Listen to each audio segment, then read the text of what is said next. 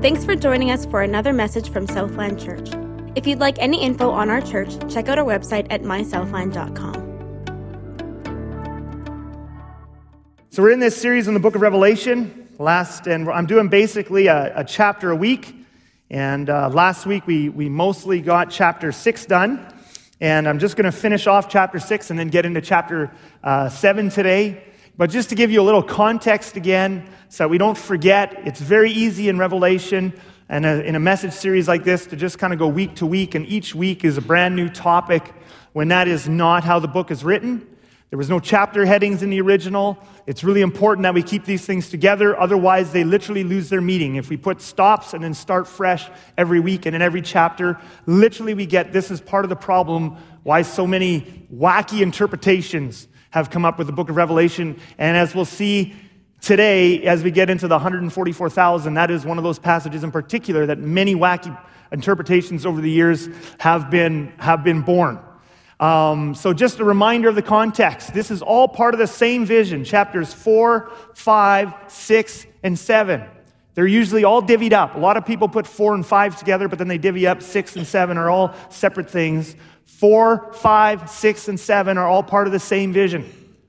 The same thing is going on. So, chapter 4, God, we, uh, John gets a revelation of God sitting on his throne, and he's awesome. And in chapter 5, more information, we see God holding a scroll. And this scroll represents, you know, God's uh, battle plan for earth to bring his kingdom to earth and conquer Satan's kingdom.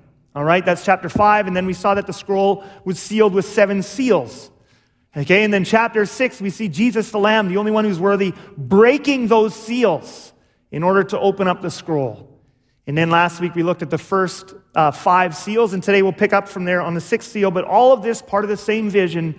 John is in heaven, the seals are being broken so that God's kingdom can come onto the earth. And so we read seal six here, uh, verses 12 through 17. When he, that's Jesus, opened the sixth seal, I looked, and behold, there was a great earthquake, and the sun became black as sackcloth, the full moon became like blood and the stars of the sky fell to earth as the fig tree sheds its winter fruit when shaken by a gale. So John is, is looking ahead. This is a day that is coming. The sky vanished like a scroll that is being rolled up, and every mountain and island was removed from its place.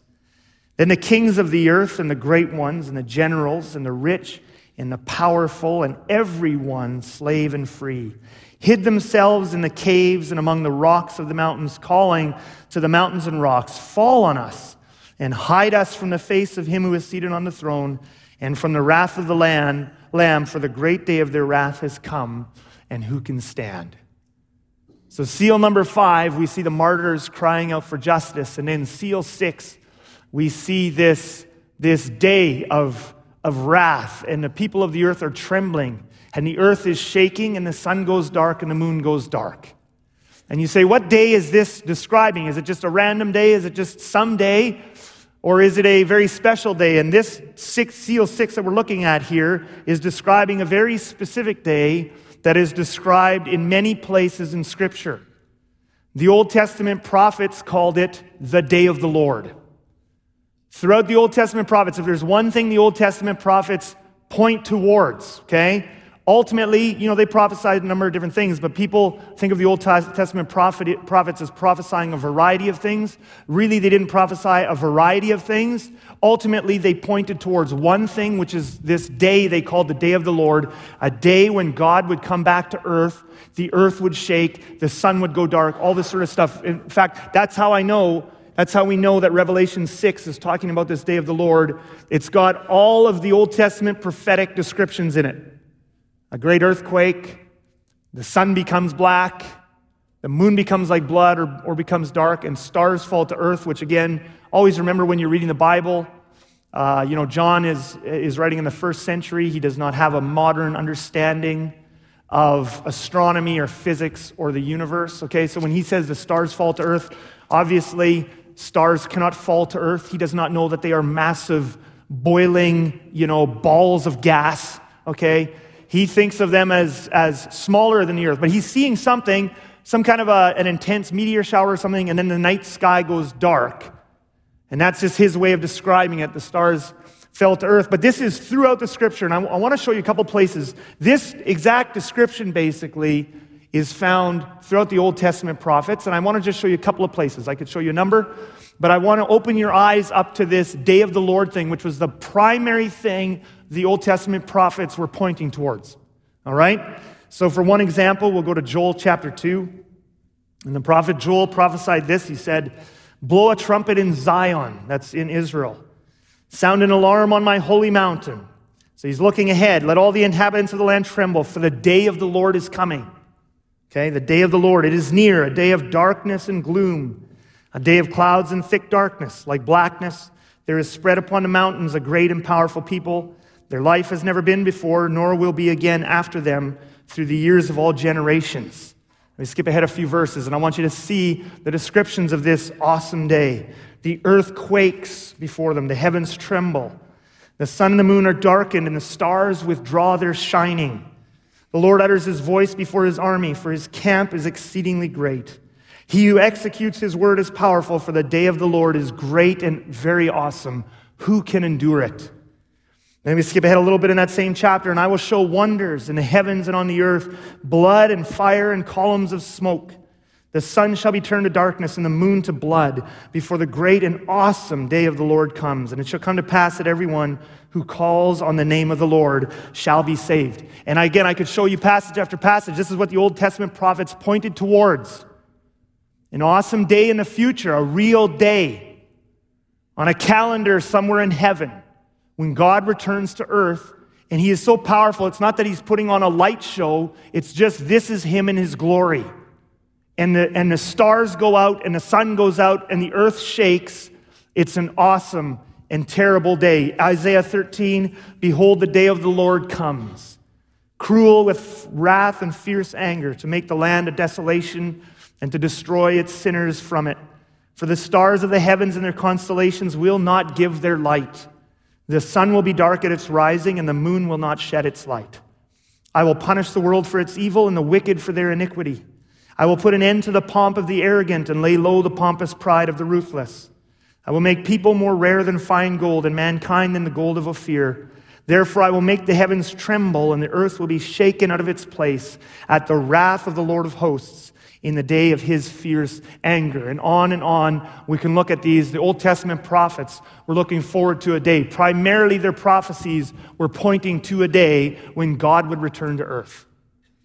Now, very interestingly enough, last week we looked at Matthew 24, a very important New Testament passage where Jesus is answering the disciples' questions What will be the sign of your coming and of the end of the age? And, we, and I talked about how Matthew 24 Whenever in the book of Revelation you feel overwhelmed by the imagery or by the information and you think it's too complicated to understand, I want you always to go back to Matthew 24 and remember that it's actually simple to understand. God's end time plan is very simple. First, there will be this lengthy period of birth pains, which we're in right now persecution and disease and wars and famine and all these things. And then the gospel will go to all nations, and there will be this terrible time of tribulation. And immediately after the tribulation of those days, Jesus talks about his return. And what's amazing to me is he describes the day of his return exactly the way the Old Testament prophets describe the day of the Lord. And that's how we know that Jesus, the day when Jesus returns, his second coming, is the day of the Lord that the Old Testament prophets were always pointing to. And I'll show you this in Matthew 24. Again, this is all over Scripture. Matthew 24, verse 29, you're going to see this day of the Lord imagery immediately. Immediately after the tribulation of those days, the sun will be darkened, and the moon will not give its light, and the stars will fall from heaven, and the powers of the heavens will be shaken. This awesome day when God returns to earth. Then will appear in heaven the sign of the Son of Man, and then all the tribes of the earth will mourn, and they will see the Son of Man coming on the clouds of heaven with power and great glory.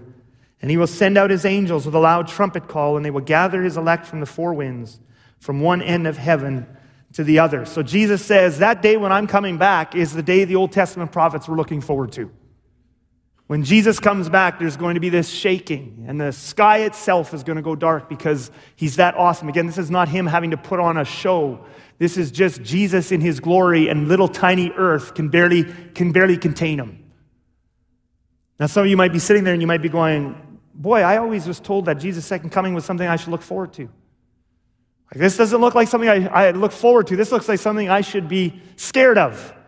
I mean, it, more of the descriptions of the day of the Lord in the Old Testament and even a little bit in Matthew 24 there, more looks like it's terrible more than that it's fantastic. Okay? And one of the things you have to understand is when the Bible describes this day, it's described often the prophecies are coming from the perspective of the wicked. But when we look at it, it's not meant to be a terrifying day for God's sheep. See, remember in Revelation, something that we see in Revelation is that Jesus is both a lion and a lamb, and he's both things. On the day of his return, he will be both a lion and a lamb. He will be like a lion to those, to the wicked who have rejected him, and he will be a lamb to those who have, who have received him and who love him. I'll show you uh, one passage here, and then we'll go back to Revelation 6. But Luke chapter 21, Jesus talks about this, and I want to show you that we are not to be afraid. Luke 21, verses 25 to 28 says this And there will be signs in sun and moon and stars, and on the earth distress of nations in perplexity because of the roaring of the sea and the waves. People faint, again, you can see some of this day of the Lord stuff happening again. People fainting with fear and with foreboding of what is coming on the world, for the powers of the heavens will be shaken. And then they will see the Son of Man coming in a cloud with power and great glory. Like, we're actually, do, do you realize we're actually going to see this someday? This is a real day. And on that day, I just wonder how many things that matter to us right now in this life are going to matter on that day. Like a day's coming, and those things, you're so bitter. You have unforgiveness against people in your life, and you're so bitter because they did this or that. And it feels like such a big deal to you. On the day when the Son of Man returns in glory, are those things going to feel like a big deal to you? Are those things that you're wrestling with, are those sins that you're hanging on to that just feel like, I can't let this go? Is that going to be your feeling when you see the Son of Man return in glory, with power and glory? But anyway, it goes on, and it says this Jesus' point here is, is that, yes, the wicked are going to be terrified, but I want you to see what he says to his people, his sheep. He says this Now, when these things begin to take place, straighten up. The wicked are cowering and terrified, not knowing what's happening. But Jesus says it's the opposite with his sheep. Straighten up and raise your heads. In other words, he's saying, Look up, because your redemption is drawing near. You know, it reminds me of Acts chapter 1 and Acts chapter 1 when Jesus goes back to heaven, right? And we've talked about this before, and the disciples are all standing there looking in heaven. And then uh, the angel comes along and says, What are you looking up at? And they're like, What do you think we're looking up at, right? I mean, Jesus just went to heaven and we're, watching him, right? But it's going to be the same thing when he comes back. Jesus says, straighten up. You don't have to be terrified. When the earth starts to shake and the sun goes dark on that day when Jesus returns, we're going to look up and we're going to realize our Redeemer is coming back. And if, if you are a follower of Jesus, it's not meant to be a scary day for you.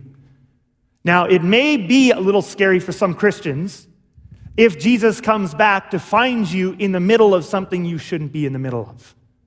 You might want to cut off that adulterous affair you're maybe being tempted by or maybe involved in because you don't want him to come back and find you in something like that. You don't want him to come back and find you mistreating people or cheating on something. You don't want him to find you in the midst of something. But if he comes back, we're all weak. None of us is perfect. The point is, you don't, none of us is going to be anywhere close to perfect. And you could be struggling with all kinds of things when Jesus returns. But if your desire is, Jesus, I want you, and you're repenting and you're, and you're seeking after him as best you know in your weakness, Jesus' return is not to be a day of fear for you.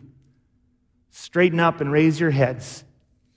So now, if we go back to Revelation 6, we're going to see here that the focus is on the wicked, not on believers. And that's important for several reasons, which we'll see in just a moment. But let's look at it again. When he opened the sixth seal, I looked up, and behold, there was a great earthquake. Verse, skipping ahead to verse 15. Then the kings of the earth, and the great ones, and the generals, and the rich, and the powerful, and everyone, slave and free John's just basically nailing every class of person in the Roman world. And he says they're all going to be cowering. Now, when we look at kind of that older terminology, maybe certain things don't come to your mind, but I want you to think about this. This is true in our day too, on, the, on that awesome day of the Lord when Jesus returns. And it's going to happen. Are you ready for that day? The Bible warns us about it often. Are you ready for that day? But on that day, the most powerful people in our culture and in our world are going to be physically terrified. prime ministers and presidents and kings, but not just them. TV sitcom stars and movie stars and musicians and reporters and, and incredibly wealthy businessmen and billionaires and oil sheiks and everyone who has rejected Jesus on that day. And they might look like the kind of people now who would never be afraid of anything. They might look like they have the whole world at their fingertips. They might look like they have everything together, but on that day, they literally will be physically terrified. Their knees will be knocking. They'll be hiding under their desks. They'll be shaking with physical fear on the day when Jesus returns. Now, one of the reasons I think the Bible brings that up uh, is that I think, isn't it true that sometimes as Christians we envy people in the world who don't know Jesus? I hear this from time to time. I, and I know what this is. We all know this, right? But I talk to people sometimes and they're like, they're going through terrible things. And, and one of the questions that comes up, and it's not bad to ask the question. If the question's there, bring it up. God's not afraid of any question. But isn't this the question in our heart sometimes? Why do I have to have whatever? Cancer, problems with my kids, problems with this, problems with my finances. And I followed Jesus all my life, but my neighbors hate Jesus and live ungodly lives, and they've got it easy. Their health is good, their everything is good. Have you ever felt like that? And we, and we envy those who don't know Jesus. Do you know, on the day of the Lord, you're not going to envy anyone who doesn't know Jesus. You might envy, sometimes I think we look at these people, whether it be, you know, popular people in culture, you know, um, could be a musician, could be, you know, sports star, an athlete. You know, I saw, I, I rewatched a, a short clip this last week, an interview that I had seen some years ago on 60 Minutes with uh, Tom Brady, who's you know, one of the most you know, famous athletes here in North America, one of the most famous quarterbacks uh, in football. And uh, they did an interview with him. This is a few years ago. And uh, he'd won a few championships already that, by that point, and they were, and basically he's on top of the world. So the 60 Minutes interview, uh, they're they're talking about this. So you know, you're famous. You know, everywhere he goes, people want his signature, and he's got you know uh, millions of fans, and, and he's got millions and millions of dollars, and he's got success, he's got championships, he's got all these things. So the interview is asking him what it's like to have everything. Like, it must be an amazing life. And interesting thing that uh, Brady says in this interview, and I went back and watched just that little clip again this, this week because I remembered it and I looked it up. And he says, uh, You know, it's interesting that uh, when you have it all, you realize there has to be more to life than this. That's what he said. And he kind of stopped the interviewer. And the interviewer asked him a, a follow up question because that wasn't the kind of the direction the interview was taken. It was more, you know, look at how amazing your life is. It's like, there's got to be more to life than this. And then the interview asks him, you know, almost the way he said it, maybe he has an answer to it. So the interview asks him a question and says, so, so what is that? And the sad thing is, he sits there and he says, I don't know. And you go, these are the people that we sometimes envy. And you actually get to the top, and I actually pity many of them because the rest of the world just doesn't know how empty it is, so they spend their whole lives seeking to get that stuff. Thinking that if they get it, then they, then they won't feel empty. And the fact that they are pursuing something at least stops many of them from feeling empty. But those ones who get to the top realize that you can have it all and it's still empty and you're still just a regular human being with all kinds of massive insecurities and emptiness and fears. So, Christian, are you envying the people of this world? Well, on the day when Jesus returns in power and glory, nobody's going to envy someone who doesn't know Jesus. You're not going to worry about, oh, it was unfair. I went through so much hard stuff. You're not going to worry about that. They're going to be in terror at Jesus' return. This is a real day that is coming. And they will call out, Fall on us and hide us from the face of him who is seated on the throne, and from the wrath of the Lamb, for the great day of their wrath has come. Now, I need to pause here for just a moment. So, seal six, seal, you know, seals one through five, you have, you know, what we looked at last week. We have war and famine and disease and death and persecution. And, and then seal five, you have the martyrs, you know, crying out for justice. And then seal six, we have this description of the day of the Lord. That's clearly the day of the Lord. It matches up with Matthew 24 and tons and tons of descriptions in the Old Testament. And I know some of you uh, who are chart people, okay? And by the way, I have no problems with chart people. I'm a chart person. I have made multiple charts of the book of Revelation over the years. I have scrapped them, I have tweaked them. I have yet persisted in making others and uh, continue never to be satisfied with any of them. But if you are a chart person, this doesn't make sense to you. How can seal six be the day of the Lord? Because what's the rest? If, if seal six is the day of the Lord and the day when Jesus returns, this awful day where he crushes the wicked, then what is happening in the rest of Revelation. I mean, obviously, this isn't in order, it doesn't fit in the sequence, so clearly, this can't be the day of the Lord. So, let me tell you something. I have wrestled, I've done other things as well, but I have wrestled with this issue uh, on and off for about five years. And here's the conclusion I've come to the book of Revelation is really, really hard sometimes. And I've also just come to the realization you cannot squeeze this book into an easy chart. I've not seen anyone succeed at doing it yet. Well, I have seen, no, I should say, I have seen lots of people make it into an easy chart. I haven't seen any yet that I think actually succeed in capturing what the book is saying. So I think, yes, I think there is a general sequence to the events in Revelation, but there's no question to me that seal six, here's all I know. You look at seal six, it's the day of the Lord. Does that fit in the overall timeline of how we want things to march from one thing to the end, and then at the end, Jesus comes back? It doesn't fit into the timeline. But here's the thing I don't think John cares about a chart at this point. I think he's on a certain train of thought. And he gets ahead of himself, and then he's going to go back and he's going to work it all out. But if you look at the train of thought, it actually makes total sense.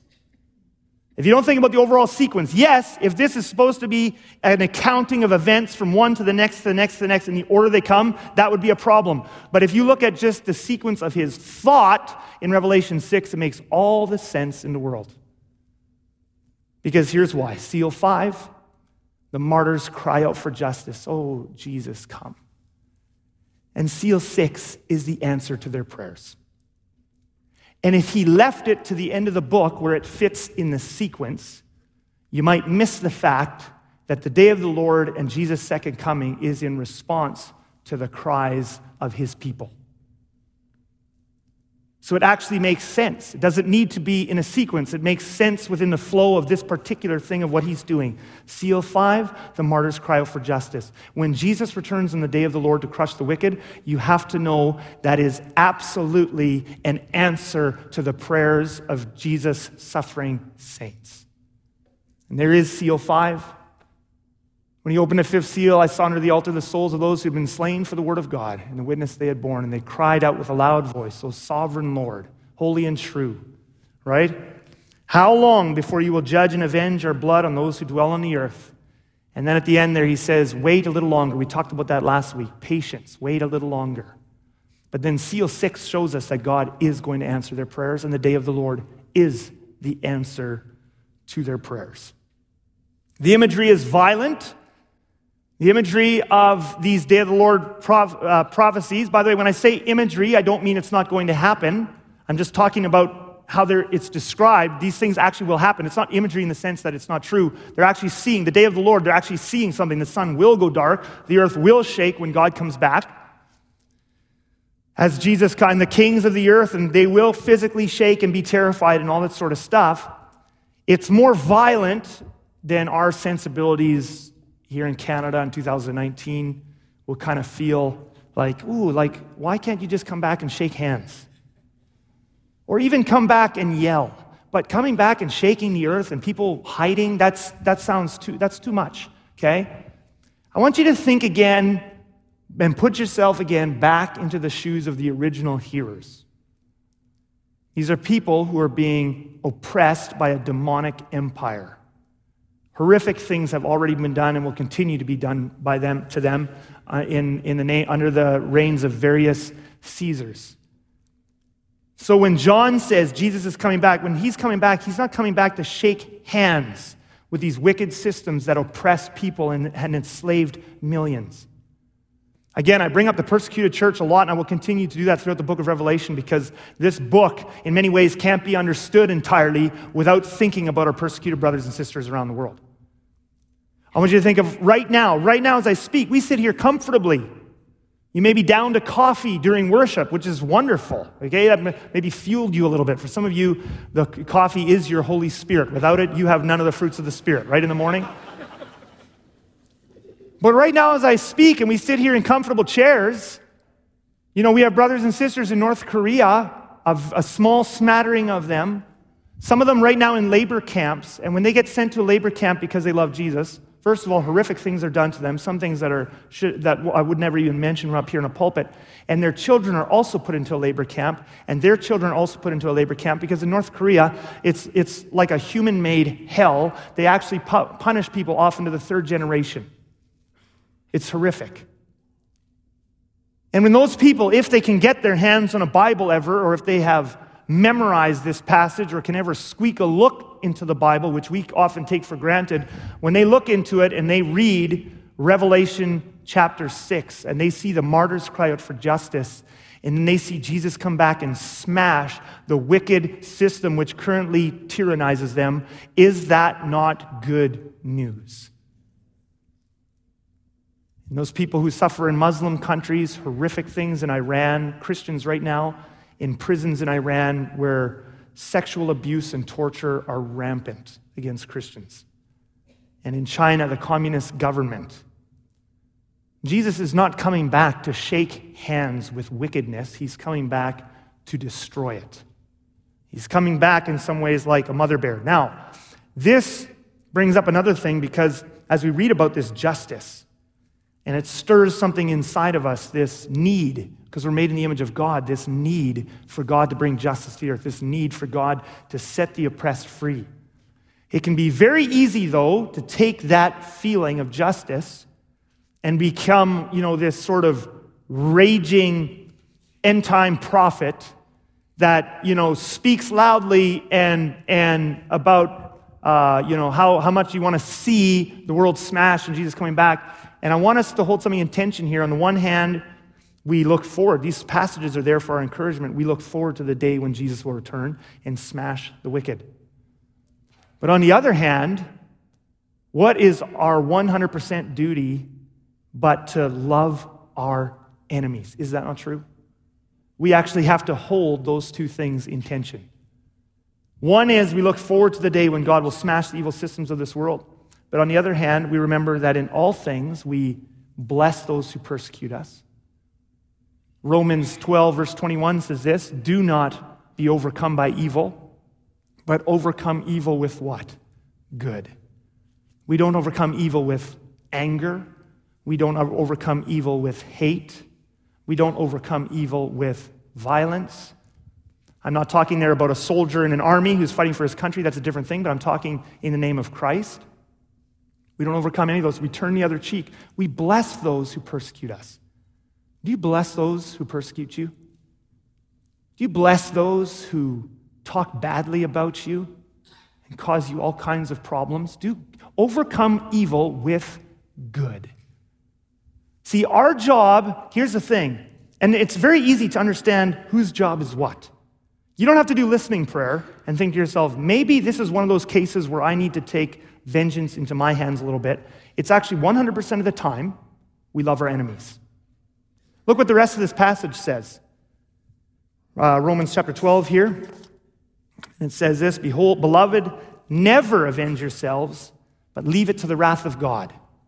God's job is the wrath part because he is merciful and good and holy, and only he can do that part righteously. Our job is to love our enemies and at the same time hold this tension. Yes, we long for the day when God will return, shake the earth, and smash every evil system. Vengeance, for it is written, Vengeance is mine, I will repay, says the Lord. To the contrary, if your enemy is hungry, feed him. The next time someone does bad to you, something bad to you, here's what you do. Okay, this is just from the Bible. This isn't me, this is from the Bible. Instead of going and talking to everybody about what they did bad to you, go and do something really nice to them. That's actually in the Bible. To the contrary, if your enemy is hungry, feed him. If he is thirsty, Give him something to drink, for by so doing, you will heap burning coals on his head. Do not be overcome by evil, but overcome evil with good. We must hold this tension. As we read the book of Revelation, there's no question that God is going to crush Satan's kingdom. But at the same time, we love, we love uh, people and we love our enemies. So you say, how do I do those two things? How do I, on the one hand, crave justice and love my enemy? How do I do two things at once? Let me make it easy for you. When you think of systems, it is never bad to pray against the system. It is never bad to want God's justice on a system. Never. So when we look out at the world and we see communist China, for example, horrible things in China happening right now, not just to Christians, but to their Muslim minority, to Buddhists, but to Christians as well, certainly. Uh, people being put in prison tortured without trial. It's like a, it's a, it's a technological, you know, horror show, the way they're using technology to track people and find people. It's awful, awful, awful. And I look forward to the day when God is going to smash that government and its people can be free. That's okay. But the moment I see a picture of an individual Chinese communist, we need to pray, Jesus, open his eyes to know the gospel. Amen? Amen. When I see a Muslim country run by a Muslim government doing terrible things to women and to Christians and to other minorities and to homosexuals and, and just all kinds of people. They torture them and do terrible things to them. When I look at that, I go, God, smash that evil system. But when I look at a Muslim, I think, Jesus, they need to just know Jesus. And there's lots of wonderful individual Muslims out there that are amazing. Isn't it true? So we love people that's how we hold this intention. Love your enemy, but certainly as we read Revelation, our hope is that Jesus is going to return. It's going to be amazing. So, anyway, this now leads us into chapter 7 and into one of the most odd, dare I say, bizarre passages in the Bible. Many interpretations, uh, many speculations about this 144,000. Let's read it, and we're going to find out that it all ties into everything we've been talking about today. Because there's no chapter break. There's no seal six happens and now a new chapter. It says in verse one, after this. It does not mean after this in the sense of a totally different thing happening. This is the same vision, it's just the next thing he sees in this same vision. After this, I saw four angels standing at the four corners of the earth, holding back. Now, we're going to come back to this next week. Next week, I'm going to come back to chapter 7. We're going to see more in here. But what I want you to see is uh, seal Seal five, martyrs cry for justice. Seal six is the day of the Lord, and God is crushing the, the, the, the wicked. And now I want you to see, though, but now we see these angels holding back the winds. Okay, they're holding back the judgments, is what we're seeing. That no wind might blow on earth or sea or against any tree. Then I saw another angel ascending from the rising sun with the seal of the living God, and he called with a loud voice to the four angels who had been given power to harm earth and sea, saying, Do not harm the earth. So hold back. Don't, it's not judgment time just yet. Do not harm the earth or the sea or the trees until we have sealed the servants of our God on their foreheads. Okay? So this is important. And all of this has to do with the seals we're reading because this is all part of the same thing. It's in between seal six and seal seven. All of this has to do with the seals. It's not, it's not a new topic. That's why people have gotten off and done all kinds of weird things with the 144,000, is because we've treated it as its own chapter, talking about something totally different. And I heard the number of the sealed 144,000 sealed from every tribe of the sons of Israel. 12,000 from the tribe of Judah were sealed, 12,000 from the tribe of Reuben, 12,000 from the tribe of Gad, 12,000 from the tribe of Asher, and on and so forth. You get the idea, okay? So, again, now, uh, many people, and myself included, and it's not bad to speculate and have fun conversations about these things, but I feel like too many of us have focused here on the wrong things. So, because we, we treat chapter 7 as it's all on its own, now we're studying what's going on with these 144,000, and we're not looking to what just came before it. And as a result, we concentrate on the last thing, on the wrong things. So, for example, this list of the 12 tribes is, a very, is an interesting list because it's different than any of the lists of the 12 tribes in the Old Testament. Now, of course, right off the bat, that actually tells us less than you might think because do you know that in the Old Testament, there's about a dozen different ways that the 12 tribes of Israel are listed? You say, how hard is it? There's 12 boys, there's only one way to list them. It's not that simple when it comes to Jacob's sons. See, remember when Joseph, uh, when Joseph died, he had two sons, right? He had Ephraim and Manasseh. They each became a tribe. So actually, there wasn't 12 tribes of Israel, there was actually 13. Some of you are going, mind blow. All my devotions and everything I knew about the Bible is gone, right? No, it's a small detail, but there's 13 tribes.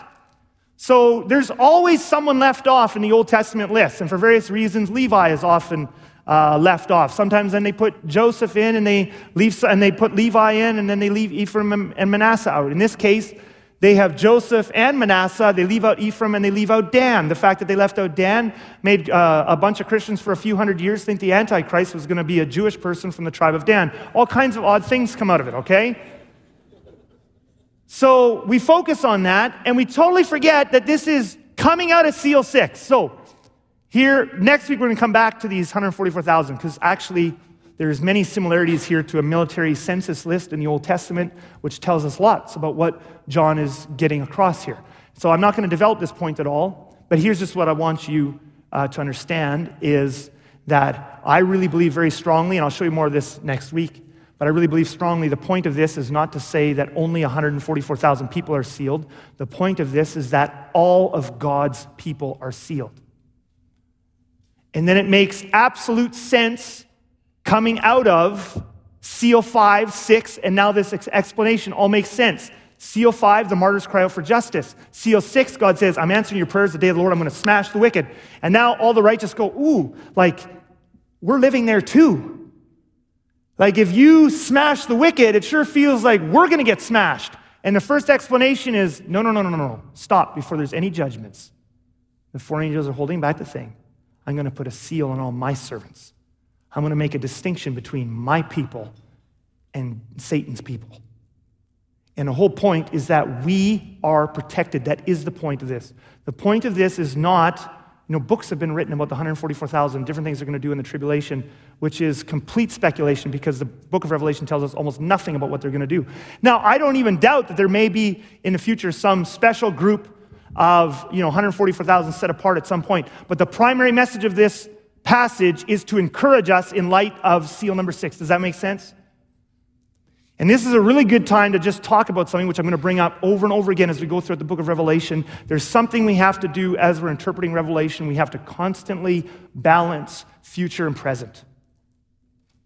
Certainly, in the future, there is going to be a specific fulfillment of many of the prophecies of Revelation, a specific fulfillment of an antichrist empire and Jesus clashing those things will certainly happen. But do you know that that's actually not even the primary point of the book of Revelation? The primary point of the book of Revelation is pastoral. Every chapter must be interpreted in a sense that it also applies to us today, and that's its primary meaning.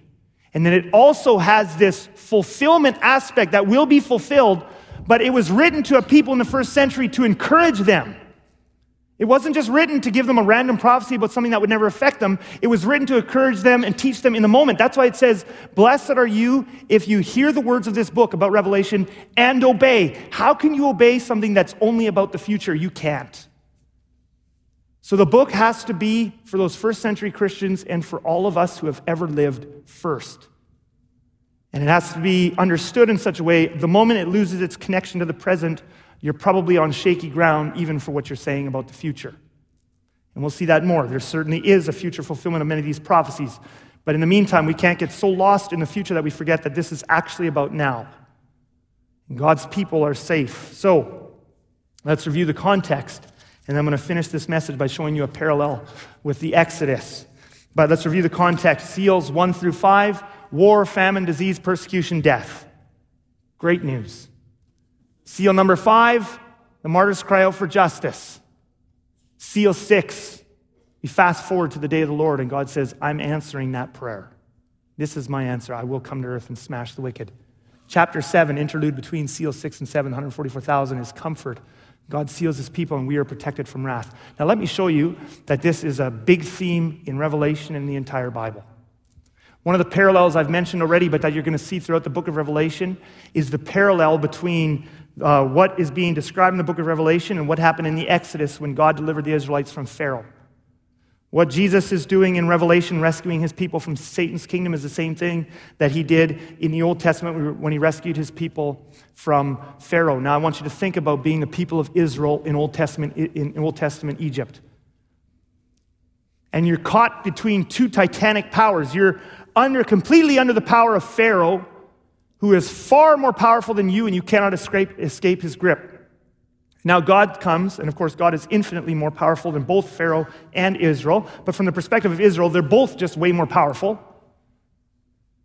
Now, God say, comes and he says, I am going to deliver you from Pharaoh. And now you're kind of caught in between, aren't you?